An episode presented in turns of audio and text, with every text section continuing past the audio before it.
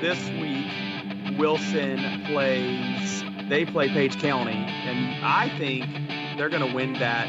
Not completely easily, but I think they handle that ball game. I think they win by two two scores. Yeah, no. I think it's going to be close. I do think Wilson will win, but I think it's going to be close. Welcome to the Yak Sports Podcast with Joe Deck and Leland McCray. And welcome to another episode of the Yak Sports Podcast. I'm Joe Deck. Leland McCray is with me. And as the intro there referenced, uh, Leland and I put the jinx on Wilson Memorial, and they ended up losing to Page for the first time in what, 14 years? So, Yeah, oops, our bad. Um, but I mean, I thought they were going to handle them, and uh, you called me down. I mean, you you right immediately were like, no, it's not going to be that. So you were more right than I was. But I almost picked Page Friday night, but I didn't. Yeah. I didn't. I didn't stick with my gut, and I went with um, Wilson, and it. I'm just still surprised. I mean, they have talent there. I mean, there's talent on the field, a talent with experience. I'm just surprised. Like I know Page County brought back some talent, but I just think Wilson's talent's better. Like from watching Wilson, from seeing these kids, the Page kids play last year, like I just think Wilson should be better than Page right now. So that's that was the way I. Yeah, but I mean, my thing with it was like last year, Page, and you kept saying they lost a lot. I felt like at certain I was positions wrong. They, didn't. didn't lose too much. They yeah, and so when I remembered that game last year, I was like, okay, Page gave them a fight, um, and sure enough, they gave them another fight, um, and this time they won, and they kind of won by two scores, which was, I think, even more surprising. Um, but yeah, Wilson's got their work cut out for them. Uh, I know you and I talked about this on Friday night. I think their next games are. Um, Uh, it's a bye week this week. Yeah. And then like Spotswood. Spotswood, and- TA, Riverheads.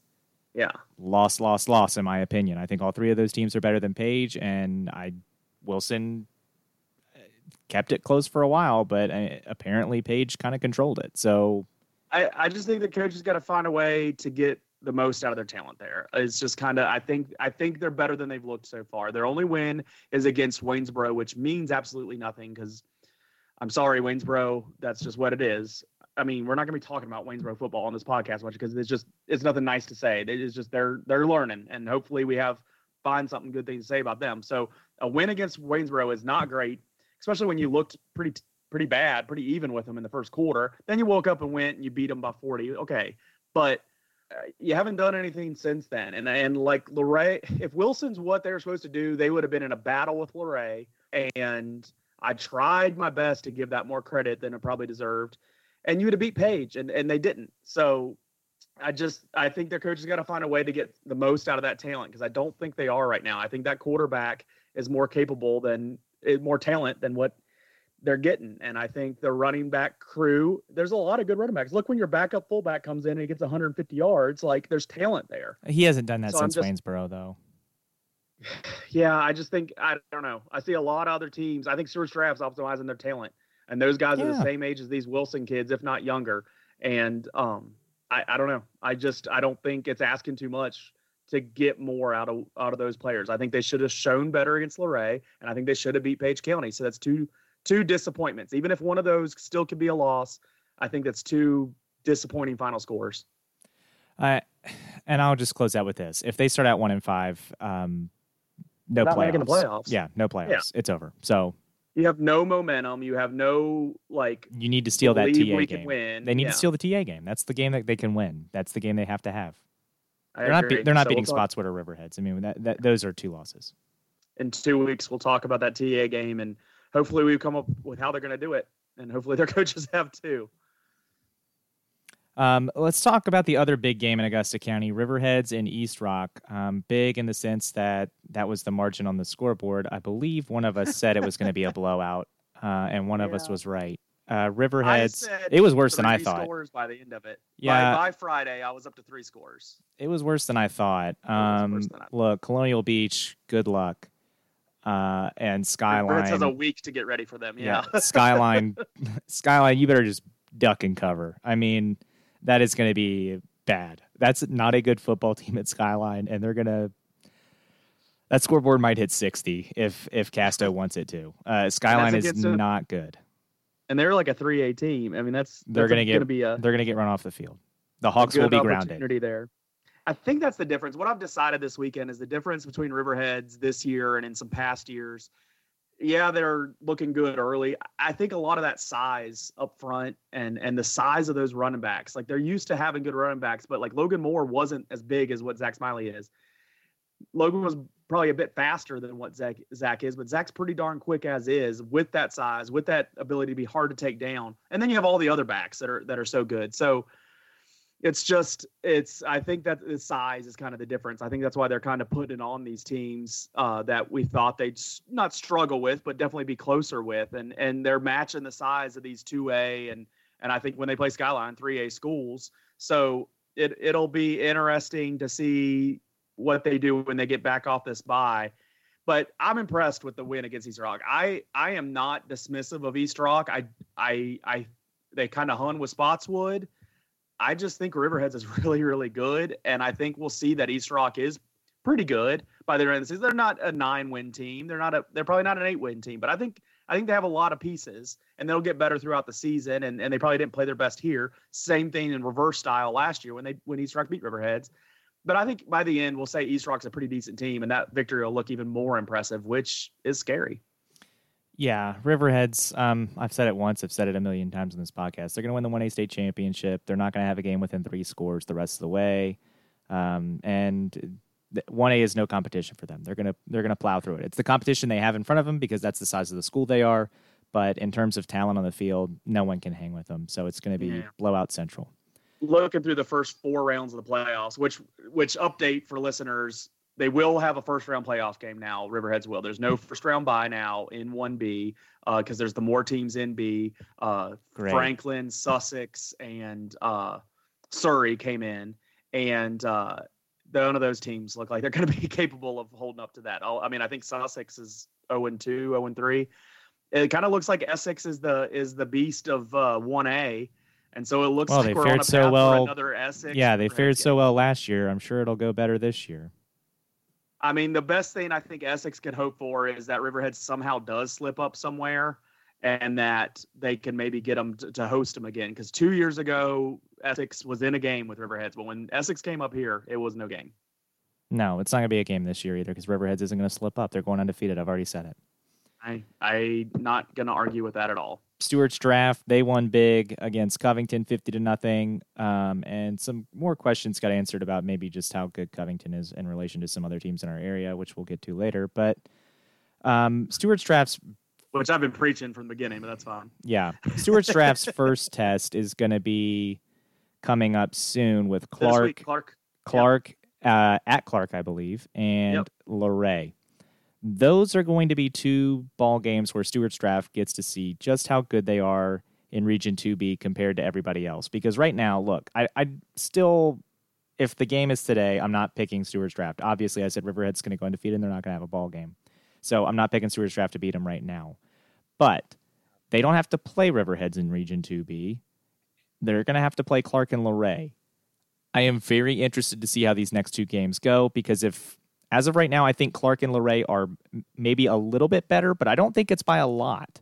And I think these are going to be two very good ball games. If Stuarts Draft can win one of them, they've got a great shot to move on to the state playoffs. If they lose both, then I think you're probably looking probably a semifinal, maybe a region championship exit.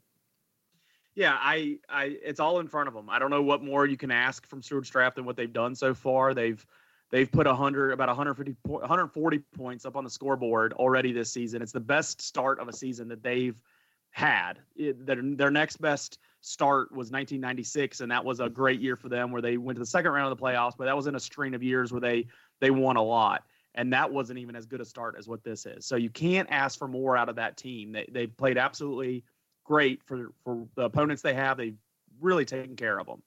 Um, I seeing how they face these next three weeks. They they play Clarke this week. I believe they have a bye, and then they play Luray. It's just that region's going to get decided pretty much right here by by mid October. We're going to know who who owns 2B and what kind of the playoff seedings. I really think, unless somehow there's a triangle where they all beat each other, or if East Rock gets a little more involved than we're kind of giving them credit for at the moment.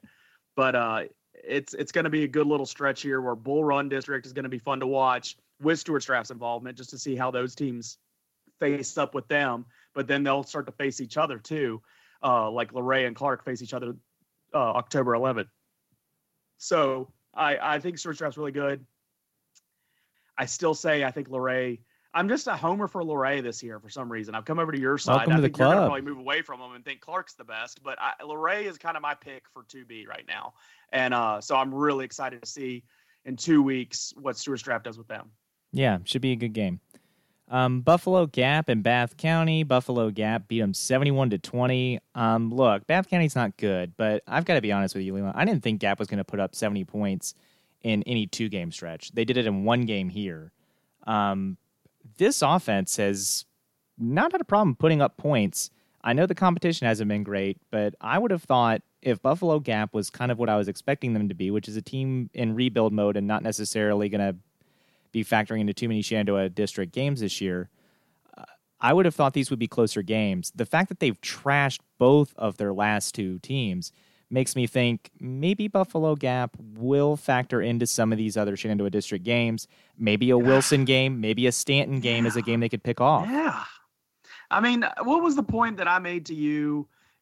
Gap is just that kind of program. It's just the way they are out there that they're just going to be just that half step, maybe step better than you think they will be just because of hereditary reasons or something like that. It's just for some reason they're able to just be a little better than you think they will.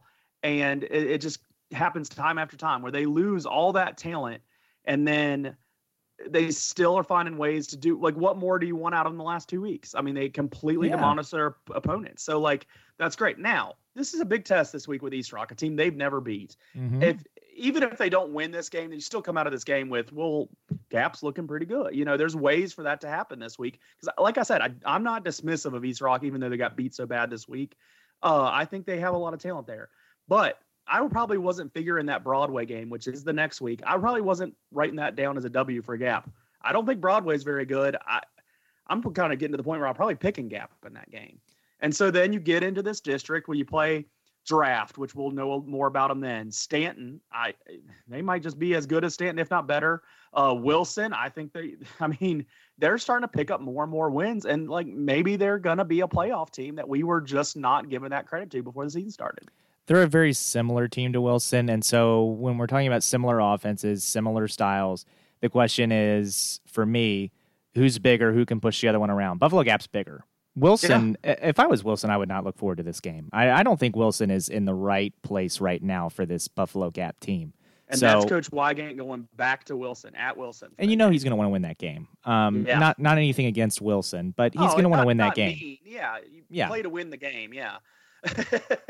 Well, and Yeah, for Buffalo like, Gap, I mean, I go on that think look, I think all most media people, if you would have asked them before the season, where would you pit Buffalo Gap in the Shenandoah district? I think everybody would have said sixth.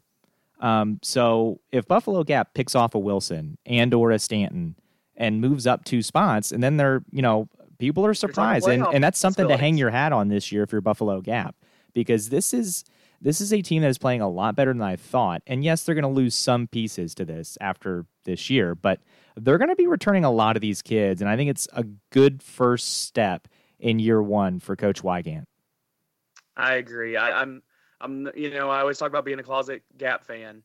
I, I like that they at least have looked as good as possible these last two games. That first game was not good, and and it was against a solid Clarke team. But I, I'll we we didn't pick that as a win. We we weren't surprised they lost that game. We weren't surprised that it wasn't even close. When we probably would have picked Gap to lose by multiple scores. So it's just looking forward. I think they're going to do better against Broadway and some of these district teams than we when than we thought. And uh, we're going to watch him play East Rock, like you said. Um, Yeah. And I got to be honest, I am terrified that that mascot is going to come back out this year, and Oh, I'm going to make the mistake of staring into his red eyes, and he's going to eat my Yeah. soul. Like I am terrified that's going to happen. So Yeah, he's gonna haunt my dreams. I'm gonna have to probably go into my my kids' room and sleep with them because I'll be scared to be alone. yeah, no doubt. Um, speaking of scared, uh, Liberty Christian was not. They went out and won 41 to six against the Staunton Storm uh, in a game that I think. Look, all of us picked LCA to win. All of us thought that game would be close. I couldn't tell you um, what Staunton could have done that I think No. is capable. I, I think LCA is that much better than them. LC was the better better football team. They're the better football team. It's not even like right now they're the better football team. They're the better football team this season than Staunton. I would say What we the, saw them the do one thing Staunton can achieve. yeah, the one thing Staunton needs to improve on as the season moves on is the same thing that I think they needed to improve on last year that they didn't necessarily do.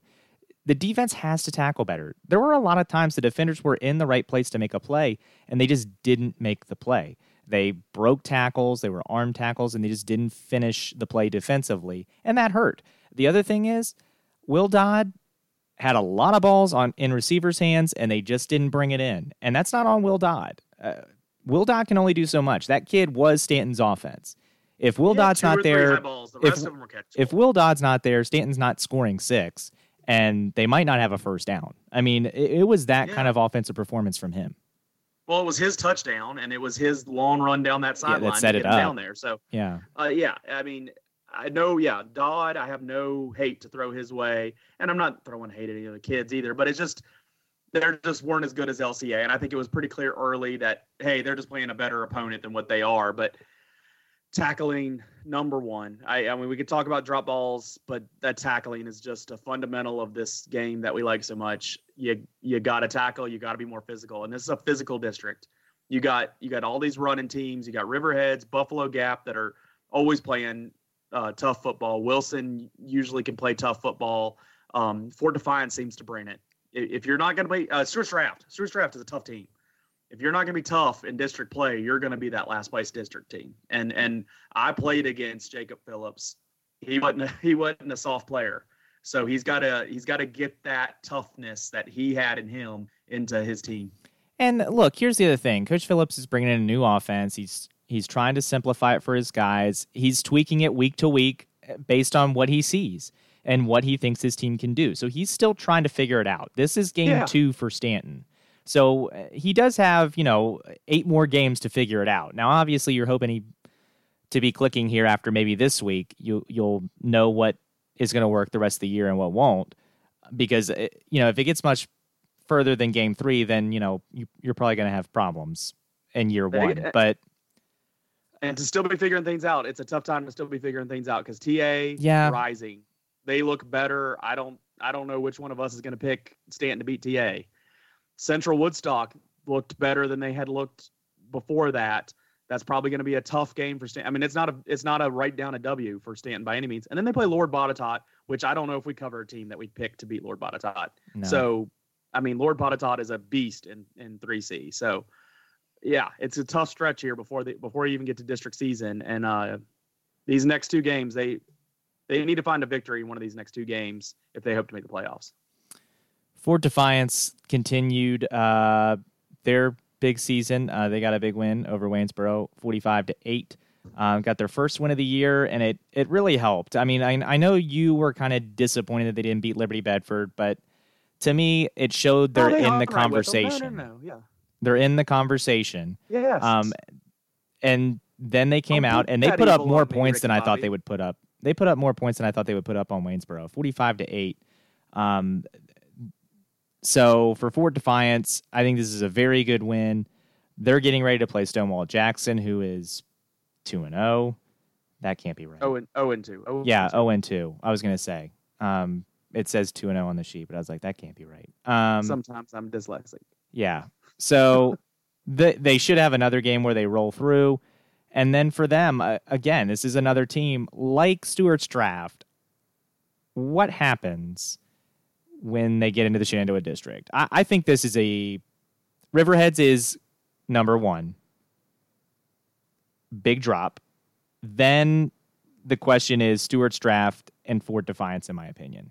At what play? And and then really, since Stuart Draft doesn't play Riverheads to that final game, I'll I'll give credit that maybe Stuart Draft can really be playing at a at a higher level. Right now, they're not as good as Riverheads, no doubt. No, But by that week 11 of the season, 10th game in, can they be playing at a comparable rate at a home game to give Riverheads a, a lot of problems? Possible.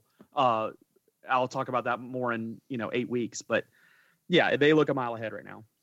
And, but to me, I mean, the question is draft and Fort. which one of those teams when they play is going to win.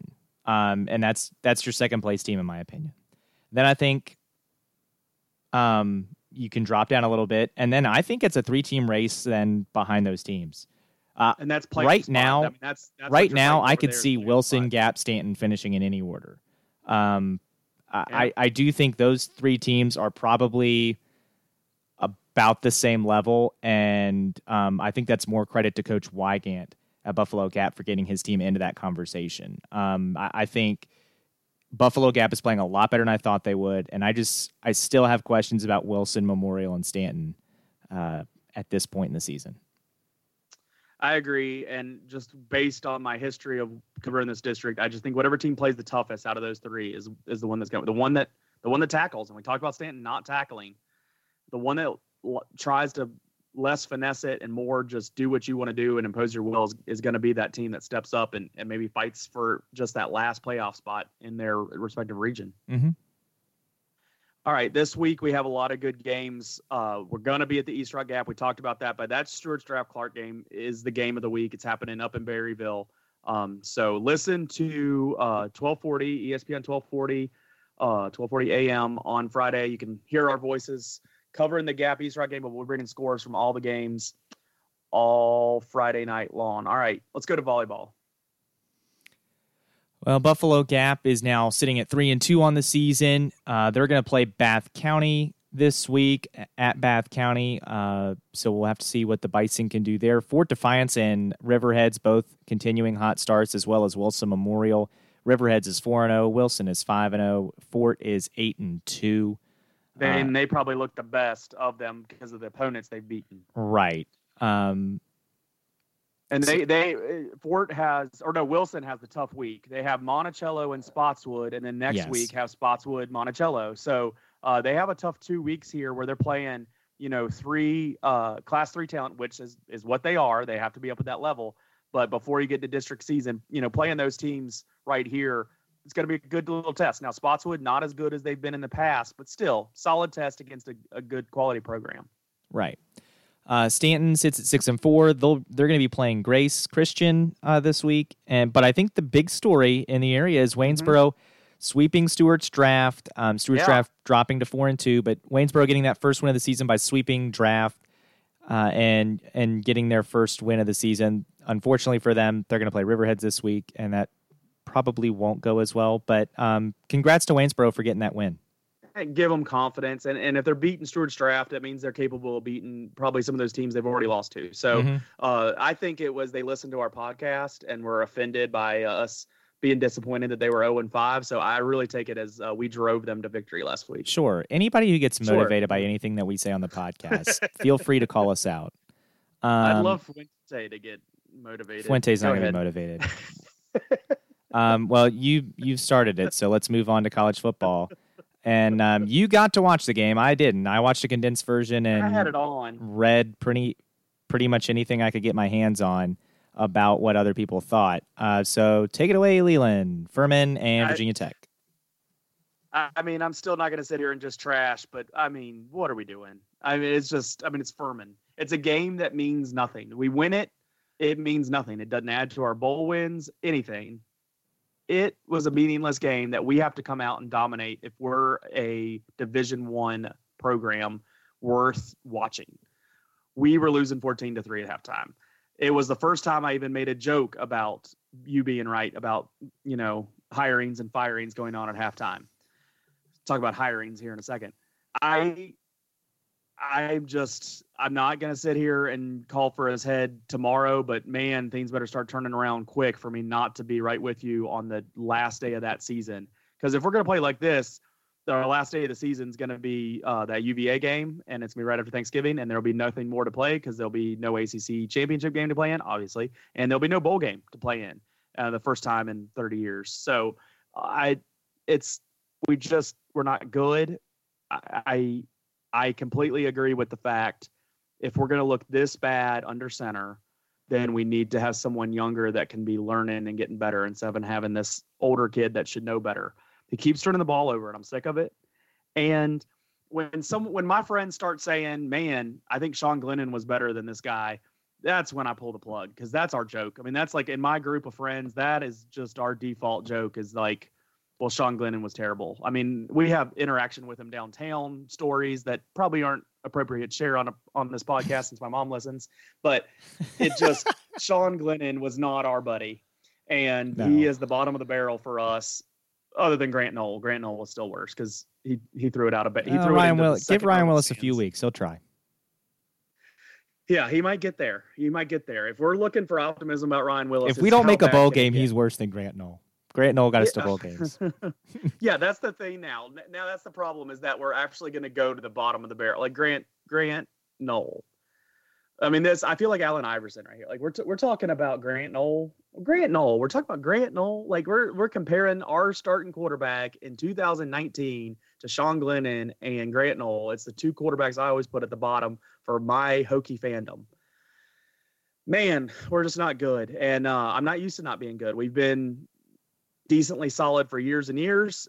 I've laughed at other programs that weren't that we're rivals with, and um, I don't regret laughing at them, but it didn't feel good. I, I at least now know how they feel because man, we're bad. So they're gonna. I mean, it's not even like it's not worth talking about. They're gonna beat us. I'm worried about beating Duke. I mean, it's uh, we're terrible. Oh yeah, I got some thoughts on that. We're terrible. Okay. You can go for a minute, but I'll, I'm going to interrupt you and start ranting again. I don't know. Okay.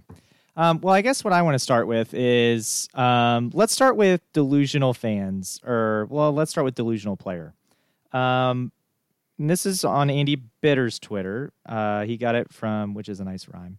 Uh, he Yeah. got it from Dax Holofield or Holofield Yeah, after the game. Dax, Dax is a little delusional. It wasn't the prettiest thing, but a win's a win. I don't know when wins started being losses. When you were playing an FCS team, that's when. Not 1960. You were losing when it was. I 14 mean, to for- 3 at halftime. Hey Dax, do us all a favor and shut up. You are a Yeah, joker. if if Dax Hollifield is happy with that performance, transfer to Wake Forest because that's where there are no expectations. This And is I like Virginia Tech. Dax, This is. Blacksburg. If you go out there and only win by 7 points, I want you to be ashamed of what you did. Yeah, in 1975, I'm sure Nebraska played somebody close and they got ripped for it. So since before you were born, yes, loss wins can be losses. It, it's just it's the name of the game. In a game that you don't even get in the playoffs unless people like to watch you play, and when people watch the football and say who's best, that's when. That's when. So when polls existed, when I mean, and that's been forever. There's no you talk about it, you hate it. There's no true playoff. So people look and watch these games. Your results, who you beat people by, matter on where you get ranked and where you bowl game you go to. So that's that's just an irrelevant concept for him not to understand. That's as bad as Donovan McNabb not understanding what what overtime rules were when the Eagles tied 15 years ago or whenever it was. You don't understand your sport if you don't understand that you can play like that against Furman and that is a bad thing. Yeah, you don't understand. I mean, he, delusional player. Now he's a spiritual, emotional guy, and I like him, and I'll be cheering for him next week. I'm not. I don't want him to transfer somewhere else. Now enter the transfer portal. You're a joker. you gotta you gotta understand you gotta come to the mic and be like our performance wasn't good enough we gotta play better if we hope to be competitive in the acc you know we have to play at a at a better rate than this and yet i mean the zebras did you a heck of a favor That onside kick, I saw that. I, for the life of me, I don't know how they took that away from Furman. Oh my gosh.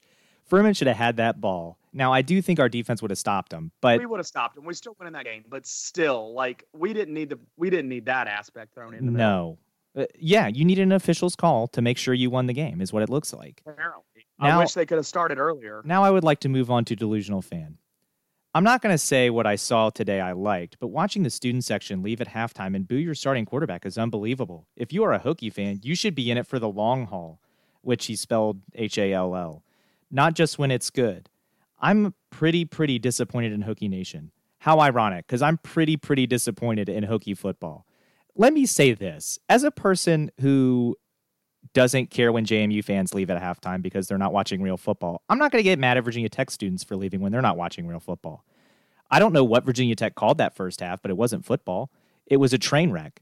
And it's hot, and those students are pissed that they're watching a coach die on Ryan Willis Hill. You know what the difference between Justin Fuente and Frank Beamer was? When Sean Glennon was out there stinking up the joint, he went to Tyrod Taylor because he knew this team needed a spark. You know what Justin Yep. Fuente does when Ryan Willis is out there stinking? Throws him back out there and goes, "Well, maybe this time it'll be different." Because he's a senior leader. Because I like him. Yeah. Well, Sean King's getting too many yards, so he needs to come out of the game. What is he doing? Scoring touchdowns. I I, I don't get Justin Fuente. If he wants to die on Ryan Willis Hill, by all means, let him. But I- don't think he needs to be here after this year.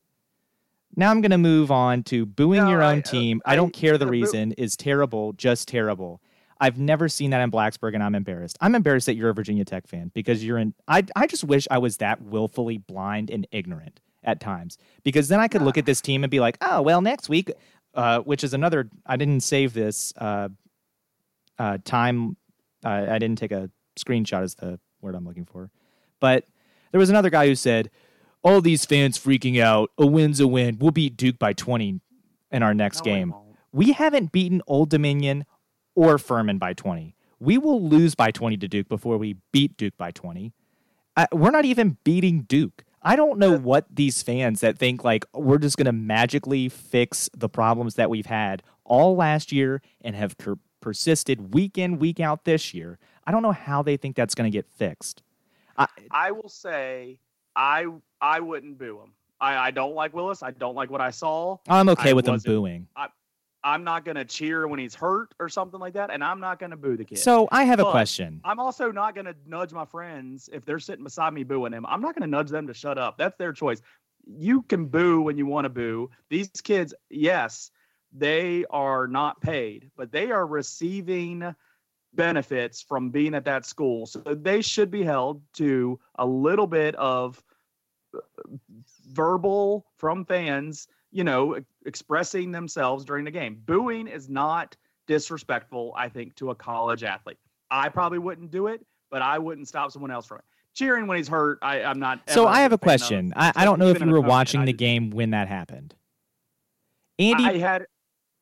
Go ahead. Go Uh, ahead. Andy Bitter sent out a tweet Sunday clarifying his original tweet saying, "Look, the timing of it did you could argue that the fans were cheering when Hendon Hooker came on the field and Ryan Willis walked off the field.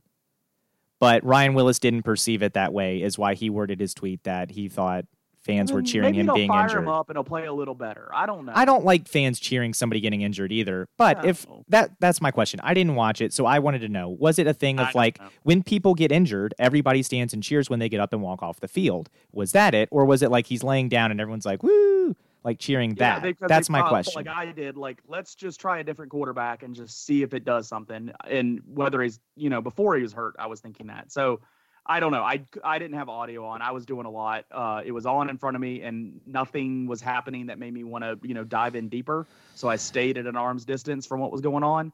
But uh, I don't know the exactness of the booing or the the cheering when he was hurt. But I was good to see Hendon Hooker out there. I mean, it made me feel a little better. yeah, So, but then we didn't even let him throw. Like uh, yeah. I, I Yeah. don't get Justin Fuente, man. I don't get this offense. I don't get this strategy that he's employing.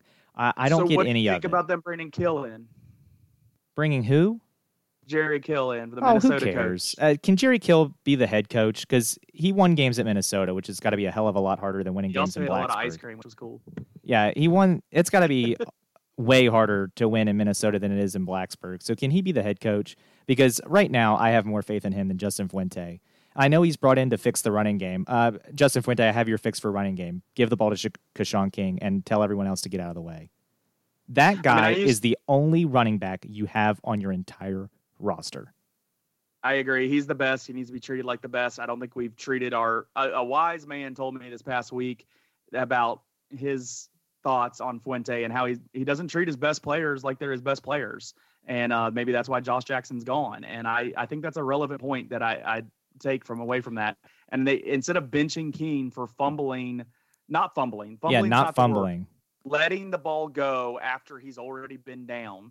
Um, I I don't see why we're benching him for that. So maybe we treat the guy that's the best on the field just a little bit better. I'm not saying you have to like go buy him a car or let him skip practice, but Please you know maybe leave yeah. him in the leave him in the football game. Uh, You know, be nice enough to do that. jumping back though to the coach, hiring another coach. I if I had a podcast at the time, I would have drilled UVA so hard because they had to hire a coach to for clock management. They hired NC State's old coach just so they would know when to call a timeout. I killed UVA talking about that. So I, I'm not going to sit here and praise our. You know, we have to hire another head coach because our head coach can't figure it out to run our program. Yeah, I the timing of if we're going to do it, now's the great time because we're going into a bye week. Gives us two weeks to to get used to what he's his analysis of what's going on. But I'm not going to praise it because we should not need this. What We if his analysis is for a better got. run game, you need to put in an actual quarterback who can run the read option? What is Justin Fuente going to fire him then?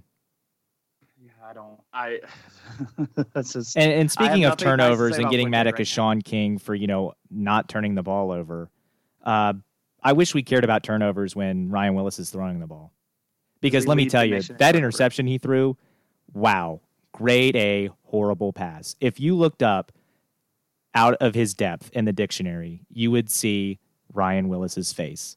And I'm not even really mad at Ryan Willis at this point. I know it comes off that I am, but what is he supposed to do? Go to Justin Fuente and say, "Hey, coach, I I think I should be benched." No, Yeah, I'm not good enough. he's not going to say that. Justin Fuente needs to have enough common sense to be able to look at that and say, "Hey, this isn't working out. Hey, I'm trying to run the read option, and I have a quarterback in there who can't run and can't read defenses. Hmm. Wonder if that's going to be an issue." I, I mean, again, I, I don't understand Fuente. The number of fans on Twitter who still defend him, please, you are the worst. And let me give you a pro tip. When you're at your, you know, like minded gathering and they start passing out Kool Aid, don't drink it. Okay? Pro tip don't drink the Kool Aid because you people obviously need that talk because you are absolutely in denial. And I can't imagine the amount of bliss you have because you are completely ignorant to everything that is going on around you when you are watching this football team. It has got to be like heaven to just not have any idea what is going on and just be able to convince yourself, well, next week will get better. Oh, a win's a win. Who cares, right? Furman's good. Let me tell you who I would allow to beat Furman by seven JMU, because it would be a top 15 FCS matchup. Let me tell you who I don't want to only beat Furman by seven Virginia Tech, because they're in the ACC and we actually have expectations in Blacksburg. And if those expectations are too big for you as a fan, do me a favor and don't watch this team because you being a fan is the problem in Blacksburg. And I've got news for you. Virginia Tech and Whit Babcock should be embarrassed at those photos going around of the student section being three quarters empty. And I don't blame the students because that's going to have to happen around the entire stadium for Fuente to lose his job. That's how Fuente loses his job, is when people get sick and tired of watching this dog and pony show go out there and watch Fuente bang our heads against a wall with Ryan Willis. When everybody starts leaving and Lane Stadium turns into a silent library, then Whit Babcock's going to look around and go, hmm, I guess this isn't working. And he's going to fire Justin Fuente. Ra- uh, drive for 25. How about just drive for 15? And it can be 15 million so the fans can raise 15 million dollars to get his sorry tail out of Blacksburg. That's a good line. All right, UVA played football.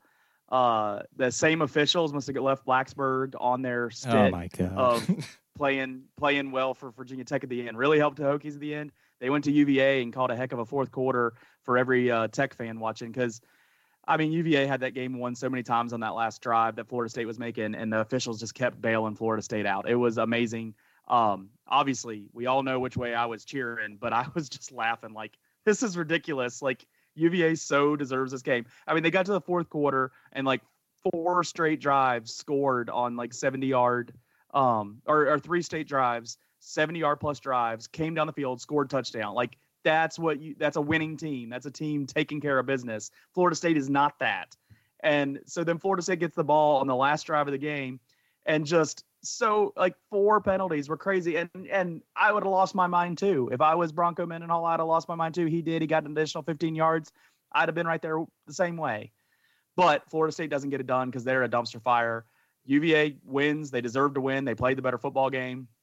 People are trying to compare it to when UVA beat Florida State in 1995. Oh my! 1995. Yeah. Um, go ahead and build yourself a a time machine. yeah, That go ahead and build yourself a then. time machine because that's when Florida State used to be relevant. Yeah, UVA, and they ever lost an ACC game before, and that was the first one they lost, and, and that was a huge win for UVA way back then. This isn't the same victory. Now, I mean, I guess it's the same opponent. You're in that stadium. It was the biggest crowd they've had in a long time. It was a good atmosphere for them. I I I understand some people mentioning it, but it is not the same. Florida State is terrible. I, I'm glad we don't have to play them, but I'm they're absolutely terrible. But uh, good for UVA to get the win, but you got bigger fish to fry than Florida State. I was going to say, And, uh, to me, this game proved that Clemson is truly all alone in the ACC. It- we talk about Riverheads being a class of their own in the Shenandoah District. Wow. It- magnify that by a hundred, and you get the ACC because it's Clemson, jump into the ocean, swim all the way down to the bottom of the Marianas Trench, and then you find the rest of the ACC because God bless them. UVA is probably the best team in the Coastal, but they are going to get absolutely slapped when they step on the field against Clemson. It's going to be a 40 point butt kicking And it also shows that UVA is likely, you know, to drop a game somewhere they shouldn't. drop a game they shouldn't. And and they didn't against Pitt. They nearly did against Florida State. There's going to be some game in there they drop. Maybe it'd be to Virginia Tech. That would be a miracle. Oh. But I just, yeah, they UVA just doesn't look like they're ready to to be a top dog. But hey, you're learning and you're going. You have to have those games. They're just you, you haven't arrived yet. And I think a lot of my people that I would talk to about UVA probably wouldn't say that. But watching Twitter, you you see crazy people.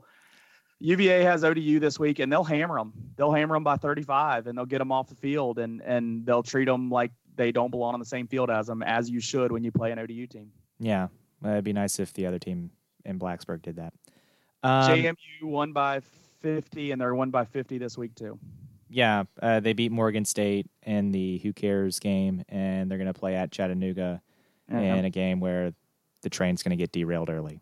They sold a lot of beer. I saw that tweet. That was probably the thing I took away most from it. The first week they sold like thirty-six thousand dollars worth of beer. I, I don't know if Brent Kavanaugh was there, but uh, you know that's good that they had a lot of beer sold and people liked the beer. It was good for the school. Great. Um, yeah, I know you put your little note on here. You need to check the tape about college game day going to Notre Dame, Georgia, saying, "Oh, I told you ESPN go- does non ABC games." I said if there is a game that is somewhat similar in hype, they will do the ABC game. The three games you check- listed are not on ABC. There, two of them are on oh. CBS, and one is on Fox. check check check my notes over to the right there where you see some red and green and it lists how many times last year that game day last year last season didn't go to where the ABC game was where they fly Kirk Herbstreit anywhere they need to in the country after he does game day. It's not a mandatory thing that they go to where they're doing the ABC eight o'clock game. It happens. I'm sure it, it weighs in there exactly like I said. Listen to that tape, but they really when there's an obvious big game, they're at it every single week and they'll go four weeks in a row to where the CBS game is if they have to, because that's what they do. So game days at Georgia, where they should be, top ten matchup, and it, it's it's gonna be awesome. Goodbye, Notre Dame. Um, Oh yeah, Notre Dame's falling quick. Wisconsin, Michigan. Uh, but who cares? But It'll be a it's good game. day.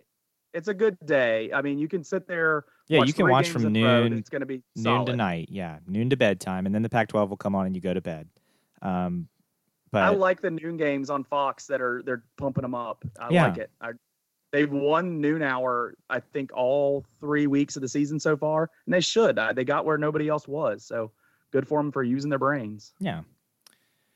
Um, moving on to the NFL quickly, the Redskins do lose to the. Cowboys 31-21. They're just not Dallas. So uh, they played two pretty good teams in Philadelphia and Dallas, and they lost both of them. They're going to play the Bears. If they lose to the Bears, season's over. If they beat the Bears, you know, there's still hope. The- Because then they got the Patriots after that, I think. Well, yeah, and that's a loss. Um, Yeah, Gruden's gone. okay, we'll see. Ravens, Cardinals. Uh, Ravens win 23 17. We're now 2 and 0. Pittsburgh is 0 2. Cincinnati is 0 2. Cleveland will probably win tonight, so they'll be 1 and 1. But um, it does give the Ravens a pretty nice position. Lamar Jackson, um, if he does it one more week, I'm ready to fully admit I'm Yeah. wrong. But I'm In one seeing. more week, I'm going back to last year and pulling all the tape. Yeah, and, and I'm- pulling I'm- openings for the next month. I'm going to be honest with you, Leland. It does look like Lamar Jackson in the offseason actually worked on his passing game. He had a pass in to lock up this game that he dropped in the exact perfect perfect spot it had to be to Hollywood Brown. And when he did it, I was my first reaction was, "Wow, that was an amazing pass." And I didn't think that was in his arsenal. And I'm telling you, there are st- there's still the occasional pass that he'll throw, and you're like, "What are you doing?" But when he misses an open guy, but for the most part, Lamar Jackson has gotten a lot better. And you know what? Um, Making plays. I, if he keeps running like he is, I still don't like him in terms of longevity, but he's looking like an actual NFL quarterback. I mean, against the Chiefs this coming week, it's going to be a big tough test. test for that team. But hey, even you can you can probably measure that team even without a victory there mm-hmm. uh, against a Chiefs team that's established now and Andy yeah. Reid and and what they have. I but I think it'll be interesting. Meanwhile, my Steelers, Big Ben's hurt. He's gone for the season. Tommy John surgery. Man, when Tom when Ben came in, Tommy Maddox was quarterback.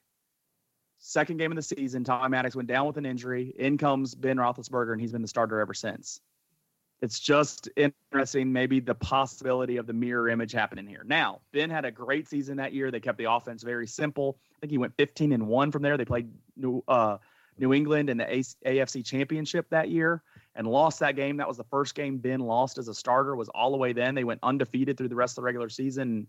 Won a playoff game with their rookie quarterback.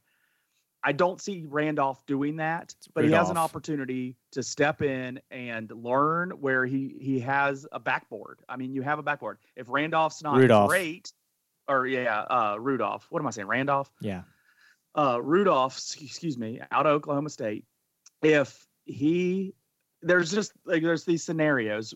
He can look great, and Big Ben's going to retire he can look okay and then Big Ben maybe come back a season and then then hand it off. Or he can look terrible. The Steelers get a good draft pick and get another quarterback, get rid of uh, Rudolph, and then Big Ben comes back for a year or two and and plays in front of the next guy. So there's just a lot of possibilities, but all it spells that the Steelers are done this year. I just don't, I don't, see Rudolph going on some kind of stretch where he gets some he goes 15 and 1 for the rest of the season they go to the AFC Championship game. I just don't see that happening mainly because I don't like the rest of the team for that fate. I didn't have them winning the Super Bowl. I they don't have the defense it takes. They don't have the running game together enough and I, I guess Connor got banged up in that game. I just they're just not that level of team. And maybe I would have said that the same year when Ben came in, but I, I just don't see that happening. So I just I I this is kind of a transitional year now, and uh, it's going to be interesting. I don't know why for you it's Super Bowl or bust with his team. I think going to the playoffs would still be That's a very successful when you win, season. When you win like six championships, whatever. It's also called delusion for the organization. It's also called delusion. Not, so. You're like a Tennessee. It's going to be called fan. the Patriots fan, and I mean, heck, Dallas has that standard, and they haven't won a Super Bowl in forever. Okay, the definition of a good season is getting into the playoffs and maybe winning a game. I, I think that's possible. Those years, yeah. I think that's possible with this team still. I thought Mason Rudolph, when they drafted him, I thought that was a really good draft pick. I was kind yeah, of disappointed that he went to the Steelers. And I don't think that just because he's playing doesn't mean the Steelers can't win enough games to still get in the playoffs. Uh, you don't have to go on a 15 and 1 clip to do that. Um, this division's not that good. Uh, the the Ravens barely eked out a win. They allowed the Cardinals to come back into it. So yes, I love the two and zero oh start, but it's going to be a two and one start when we lose to the Chiefs. I do think the Steelers will win in San Francisco next week, so that puts them at one and two. I don't know who Cleveland plays. We'll see. Um, hmm. uh, oh, Rams. Um, okay, they're probably losing. Another loss for them. Yeah. Yeah. So one and two, and the Bengals. I don't know. That team's bad. Who cares? I mean, what are we? We're going to talk about the Bengals. So what I'm saying is, this AFC North has three teams that are probably about the same level of talent. I still I, I still think with Mason Rudolph, the Steelers might actually be better off because Big Ben is getting older. He's not as healthy as he used to be, yeah. and it will be better to get a young guy in there. And this guy could sling the ball at Oklahoma State. I'm not saying that means it transitions to the NFL, but I think that he is good enough to win enough games to where it's not impossible for the Steelers to still get in the playoffs. My problem is I'm worried that he has the same defense he had at Oklahoma State. I just don't think we're very strong on the defensive side. Where I guess we're young. I, I, we can get better, and and it's a long season, so maybe I'm being a little more negative. I just I I don't actually think this is a huge negative. I like that this puts us into transition now instead of waiting another year, maybe two, to understand what our transition is. This is really going to show us a lot this year. Well, so I can you like also it. understand that you played Seattle and New England? New England's going to be the team that wins the Super Bowl, and Seattle's going to be a pretty good team in the NFC. Back back to your first point. I'm I'm Super Bowl or bust with the Steelers. I mean, I'm not saying we can't have a good season without winning the Super Bowl. I can be satisfied with a season, but I mean, my expectation level is we we should be going for Super Bowls. That's what this organization does. Okay, cool. Um, okay. The Carolina Panthers, they're bad. They're 0 and 2. uh, really the only reason I wanted to talk about them is what is Cam wearing after these games? I don't even I, mean, I don't watch these things anymore. both weeks I swear it's like he's about to rob a train. Like he has a bandana on and some headgear, and it's like he's going to cover his face and come in the back of the train, and then have a horse riding outside of it to jump onto. Like he looks like a fancy cowboy. I don't, I don't know what he's doing. I, I there, he's not playing that great. It looks like he doesn't want to run anymore. That's half of what makes him. So I don't know, Panther fans. I know uh, the reason I threw them on here too is that I've just a lot of people have talked about the Panthers around me recently. So I'm trying to talk about what Augusta fans are talking about. But I just stop. I'm not big. I'm never big. Yeah, no, I'm just saying stop talking about the Panthers. Yeah, stop. I've never been big on Cam Newton anyway. Um, I just I didn't like him at Auburn either. So I I don't know. I, that's my thought there. Brees got hurt in the weekend of terrible news for quarterbacks. Brees got hurt, and uh, Bridgewater came in. That team's going to struggle with Bridgewater. Mm-hmm. Um, expectation level for the Saints is going to dive. But if Brees can get back in like five six weeks, they they could still. Be They just need Bridgewater to keep them afloat. Yeah, get in the playoffs and and do what Brees can do. Not sure Bridgewater's going to stay healthy either, though. Um, in terms of baseball, uh, not a whole lot to say. I'm going to talk about the Nats when at the end. Um, the okay. Orioles are the Orioles. Um, we split with the yeah. Tigers because both of these teams are equally as bad. Um, so let's go ahead and get out of here and let's bring in Cody Elliott to talk about East Rock and the Valley District.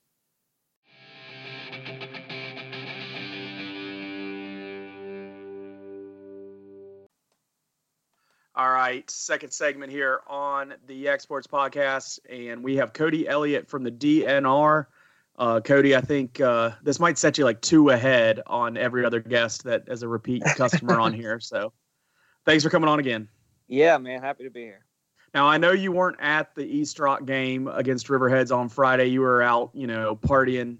Uh, I don't even know where you were, but you know, out, out, not here. You're at some wedding, and uh, that's awesome. You got to go do that. But uh, coming out of that game, East Rock got completely handled by Riverheads. Um, what's your thoughts on that game and, and looking at them going forward?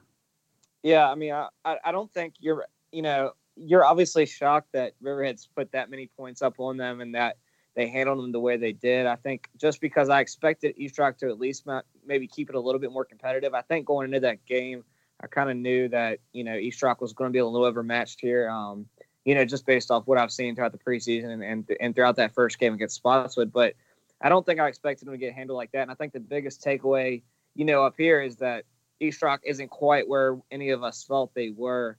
Um, you know, maybe we gave them a little too much credit. Uh, you know, they, they lost a lot from last year. And I think, you know, they talked a lot about replacing those guys and how they had guys that they're confident in. Um, you know, but maybe some of those guys aren't quite there yet.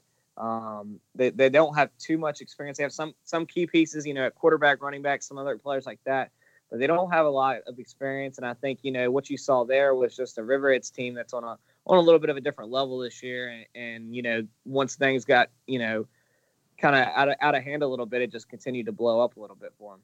What is your impression? I mean, you you covered Riverheads for years.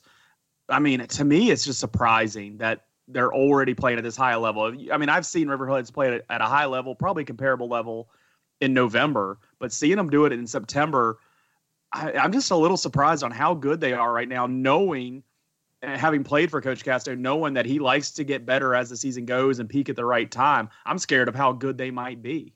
Yeah, I, I know. I agree with you completely. I mean, coming off last year, I mean, we knew that Riverheads lost a pretty decent amount of talent as well. Now, don't get me wrong, they brought some guys back, obviously, that are, you know, big pieces. But, they lost some some key pieces off that team from last year, and I think everybody kind of expected them to at least, you know, we kind of knew they would they would get better as the year got along, like you said, and you know probably make a run at the end of the year, but we didn't expect them to be rolling like this. Um, but the way they've come out out the gates with three really impressive wins, and especially that one over East Rock, I mean, you know, I don't care who you are, fifty-two to six. You know, I don't care how much talent East Rock, you know, lost. That's a good program that that has always played Riverhead the least, you know, respectable, and and to get blown out like that, it, it just really, I think, is a statement for how far along Riverhead is. And like you said, I think it is going to be scary to see where they're going to be at the end of the year.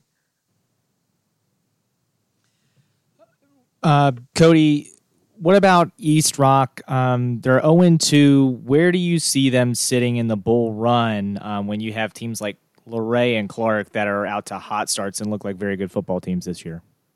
Yeah, I mean, I think originally I had, you know, kind of East Rock, Luray, Clarke, and Strasburg, and kind of the the upper tier of that district, and then I had everybody else kind of below them. Um, I still think it is kind of divided a little bit like that, but I do think – you know, now you've got Page, which suddenly, you know, they get a bit, they get a, got a good solid win last week over Wilson. That was big for them. Um, they're sitting at two and zero. Oh. Not that I expect them to be competing for the district title, but they're going to be, I think, not necessarily an easy out for anybody on any given night. They're going to play teams tough. And then, you know, so I say right now, I think, you know, coming into the year, I kind of thought East Rock was on the same level as those other three teams in terms of Strasburg, Clarke, and Luray. Now I'd say, you know, they're probably more of a, of a tier below right now. Um, now that now, I do think that they're going to get better. I think that Tyson McNair is going to get more comfortable in the offense. I think Trenton Morris is, is one of the better backs in the area, but you know they've got some some growing up and some improving to do. So I think right now with the way Luray's playing, um, with the way Clarke has looked these first two games, and then Strasburg, we know how good they are between the three of those teams, I think East Rock is maybe just a step below them right now. Um, that doesn't, like I said, that doesn't mean I don't think that they can't get there by by the time you know they get into the heart of district play. The interesting thing is that Clarke and Luray and Draft kind of all play each other kind of in the next three or four weeks. Like that that region two B and especially the bull run side of that is going to kind of get a lot figured out really quick here. Yeah, yeah, I, I noticed that as well. You know, I think you know right now it's it's very easy to kind of get excited about a lot of these teams. I think Luray is the team that I've been most you know yeah. impressed by. You know, a really a really smart guy asked you that question on your uh, DNR uh, mailbag. Yeah.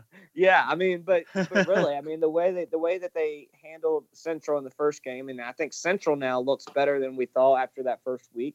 And then you know they go in the next week and just absolutely just ran all over Wilson. And you know, I know Wilson isn't necessarily the best team out of the Shenandoah or anything like that, but it, I mean, they are a very solid team and we're very well coached team. And Luray just you know handled them with ease. And I think the biggest thing with them this year is is uh, Dalton Griffith at the quarterback spot.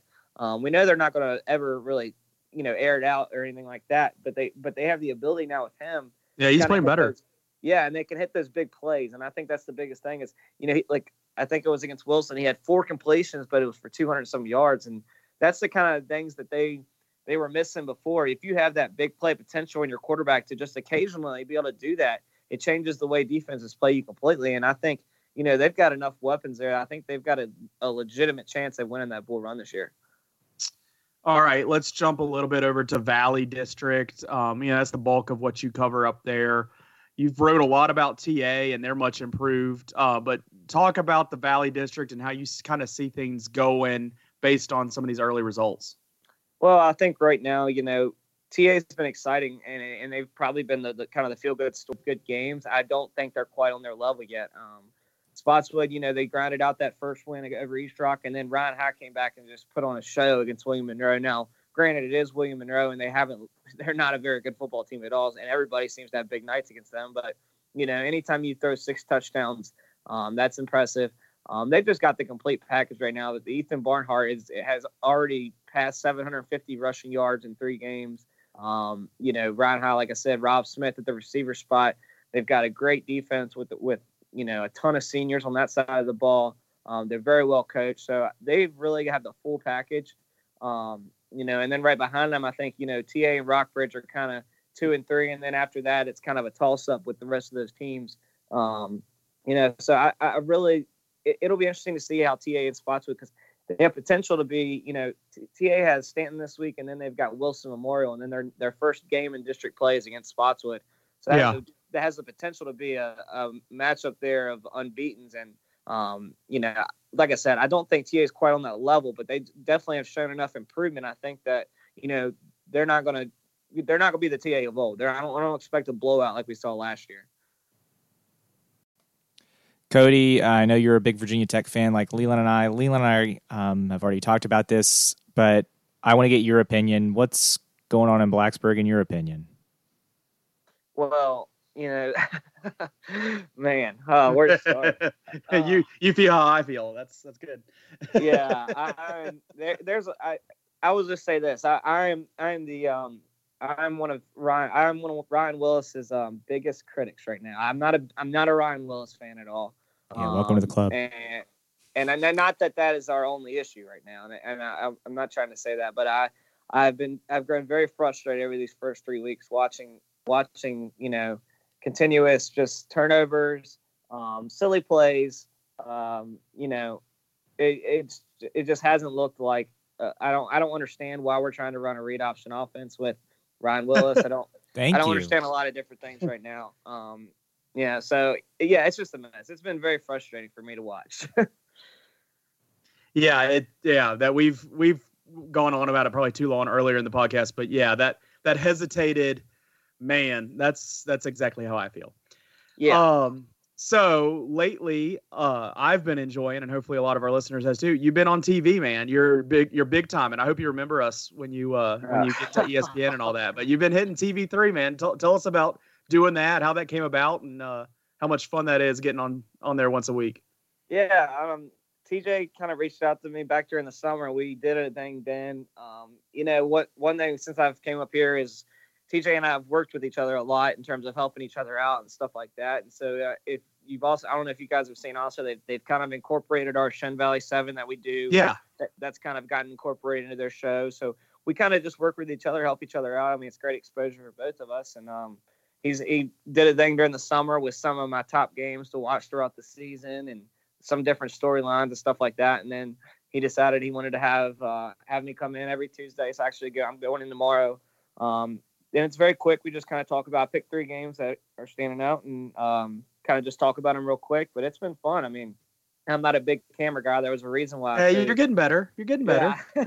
I was gonna say I was, there was a reason why I chose print journalism when I was in college. I don't know how I got stuck doing all this camera stuff, but um, so yeah, I mean it's been fun. It's been a good time, and I, I appreciate TJ for giving me the opportunity to do it. That's awesome. All right, Cody, we'll get you out of here. Um, what I know it's high school football season means you have less free time, um, especially well, not just high school football, but other high school sports picking up as well during the middle of the week. But when you have free time, what are you watching, uh, or what's a good movie that you've seen recently that the audience needs to know about? Ooh, a good movie. I don't get to. I don't have the opportunity to watch very many movies. Um, I, I watch a lot of Netflix though, and, and stuff like that. But actually, I right now I'm on a reality TV kick. Um, and you guys might judge me a little bit for this one, but uh, Big Brother has been, you know, the big the big show for me here recently. I've, I've got I've been hooked on that, so I'm, I'm waiting to see if if my girl Nicole can come out with the victory there. yeah. I got back in college, so that show's been on a while. Back in college, I I never watched that show, but I went on vacation with my parents, and I, I was like home the week before it, and then I was on vacation with them, and everybody else, like my parents, my uh, sister and her husband, and then their friend that was on the vacation with us, they were all into it. So just like three nights that week, it was on TV. So we Yeah. get done with the vacation. I just called back to, I was going back to Blacksburg, like uh, we were going straight back to school, and I just called ahead. I was like, I need you just not to judge me, but can you just get on the DVR and record Big Brother for me? So like, so embarrassing, Yeah. but like it hooks you, man. It will. Oh yeah, I mean, if I had the the financial security and the job title to step away for three months and do it, I'd 100% go in there and play. That's awesome. All right, man. Well, thanks for coming on with us once again. We'll get you back on here, I'm sure, sometime this fall. Uh, and we'll be reading you on the on the site and looking for you on TV3 every week. sounds good, man. I appreciate it, guys.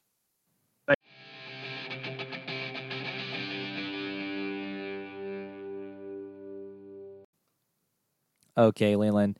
Uh, we'd like to thank Cody Elliott again for coming on and talking with us, but now it's time to get into the D block. What is dominating your life? you know, you've been talking about a lot of family reunions and parties and, and that kind of stuff. And Mhm. I finally got my house to a position to where I could allow uh, groups of people come to my house, including uh, their small kids. And uh, we had our kitchen finally kind of not completed, but 90%. And so we had a nice birthday party for my oldest, and it was a nice time. It was nice having enough space for everybody in this new house.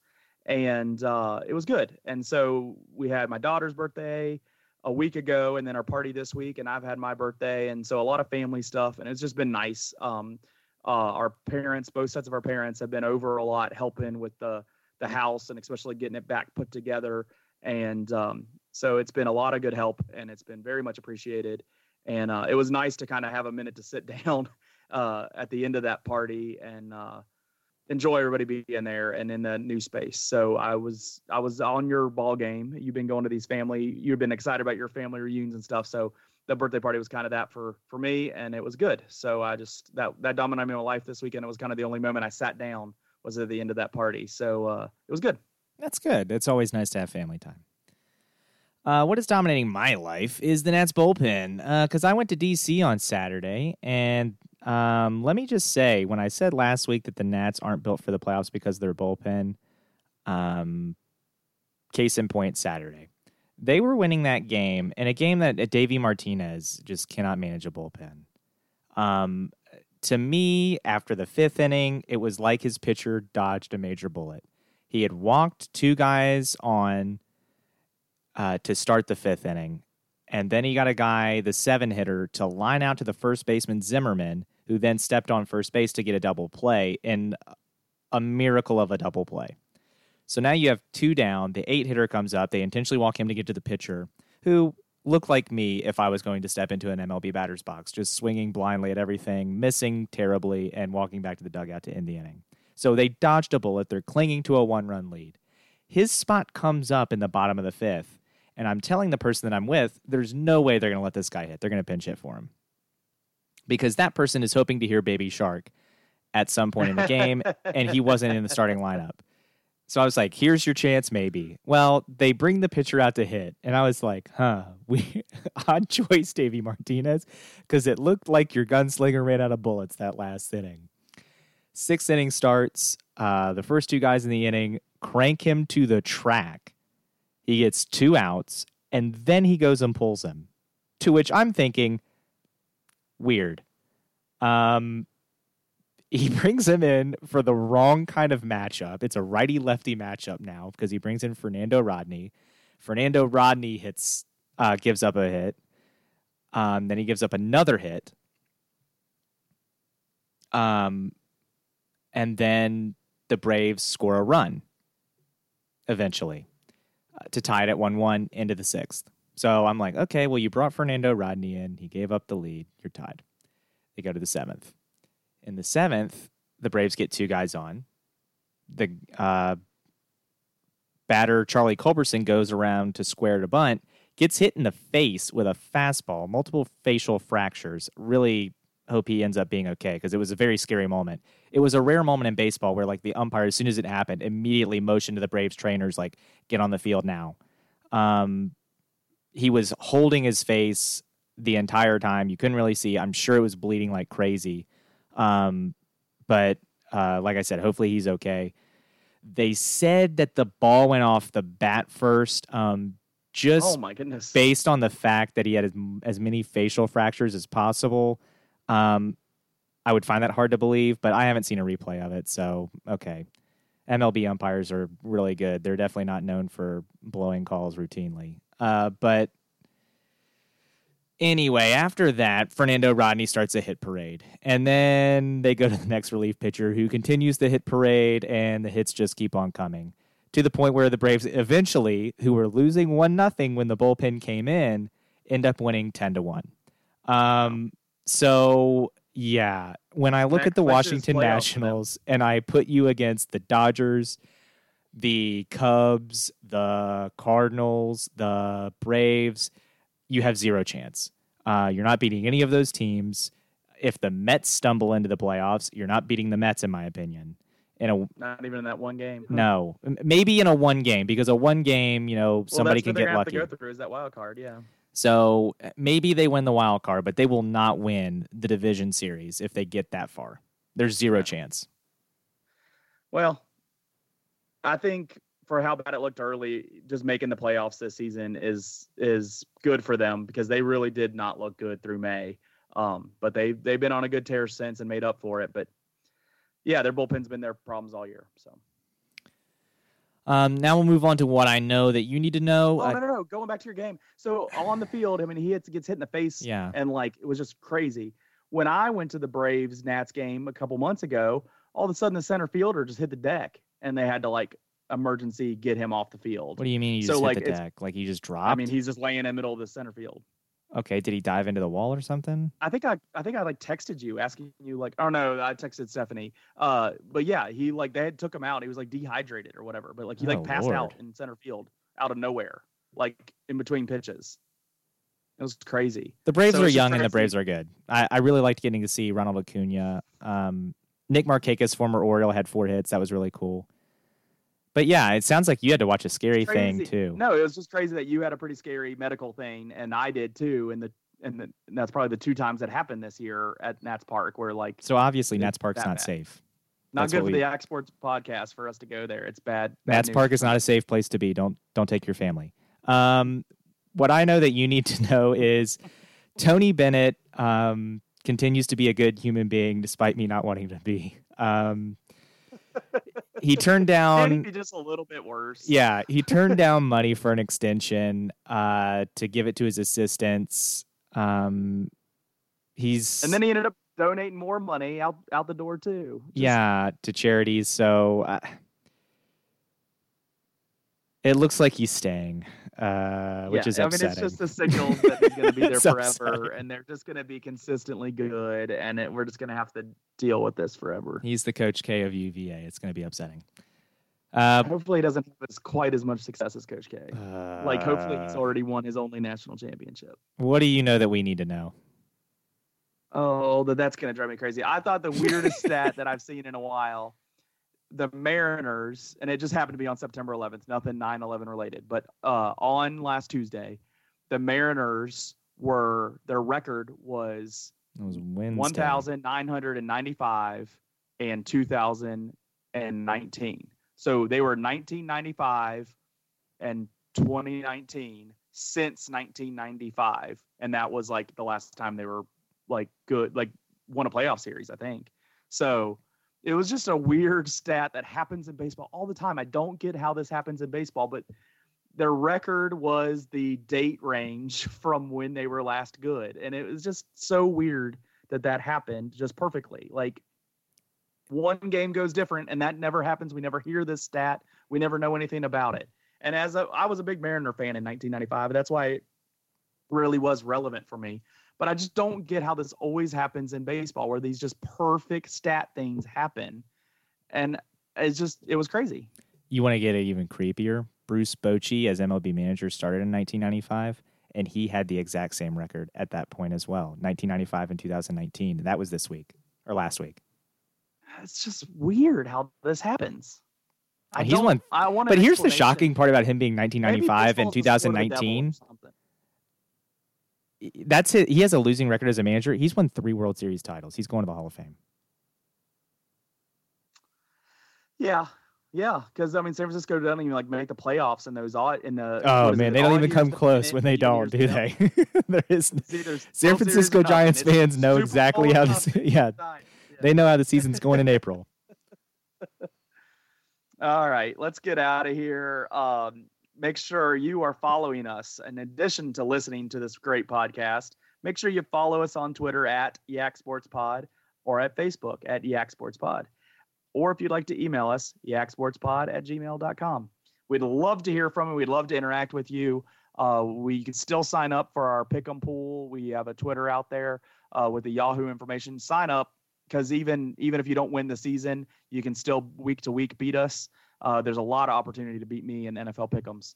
Uh, subscribe to our podcast if you're just catching us for a first time or just hopping in, or if you don't already have us subscribed, make sure on Podbean or Apple or Google or Spotify, you're subscribed in case we throw a different episode. We're usually out on Tuesday nights, but if we are not, you don't want to miss us. If we throw out an extra one, you make sure we don't miss us. And then plus, we're just ready to go for you when you are ready for us each and every week. So, and tell your friends that we're talking about high school sports in Augusta County at the beginning of every one of our episodes. And then we also talk about the other sports that matter to you, the Augusta County sports fan. Make sure you listen week next week. We'll be back with more. I'm sure high school football action. We'll also be talking volleyball. Where we're getting closer to me being able to make it out to a game. The the home renovations are calming down. I'm going to be able to leave the house in an evening, so uh, we'll get out to some volleyball action and we'll be talking about that. So until next week, Joe Deck was with me. I'm Leland McCray. Thanks for listening. You've been listening to Yak Sports, your Augusta County sports podcast.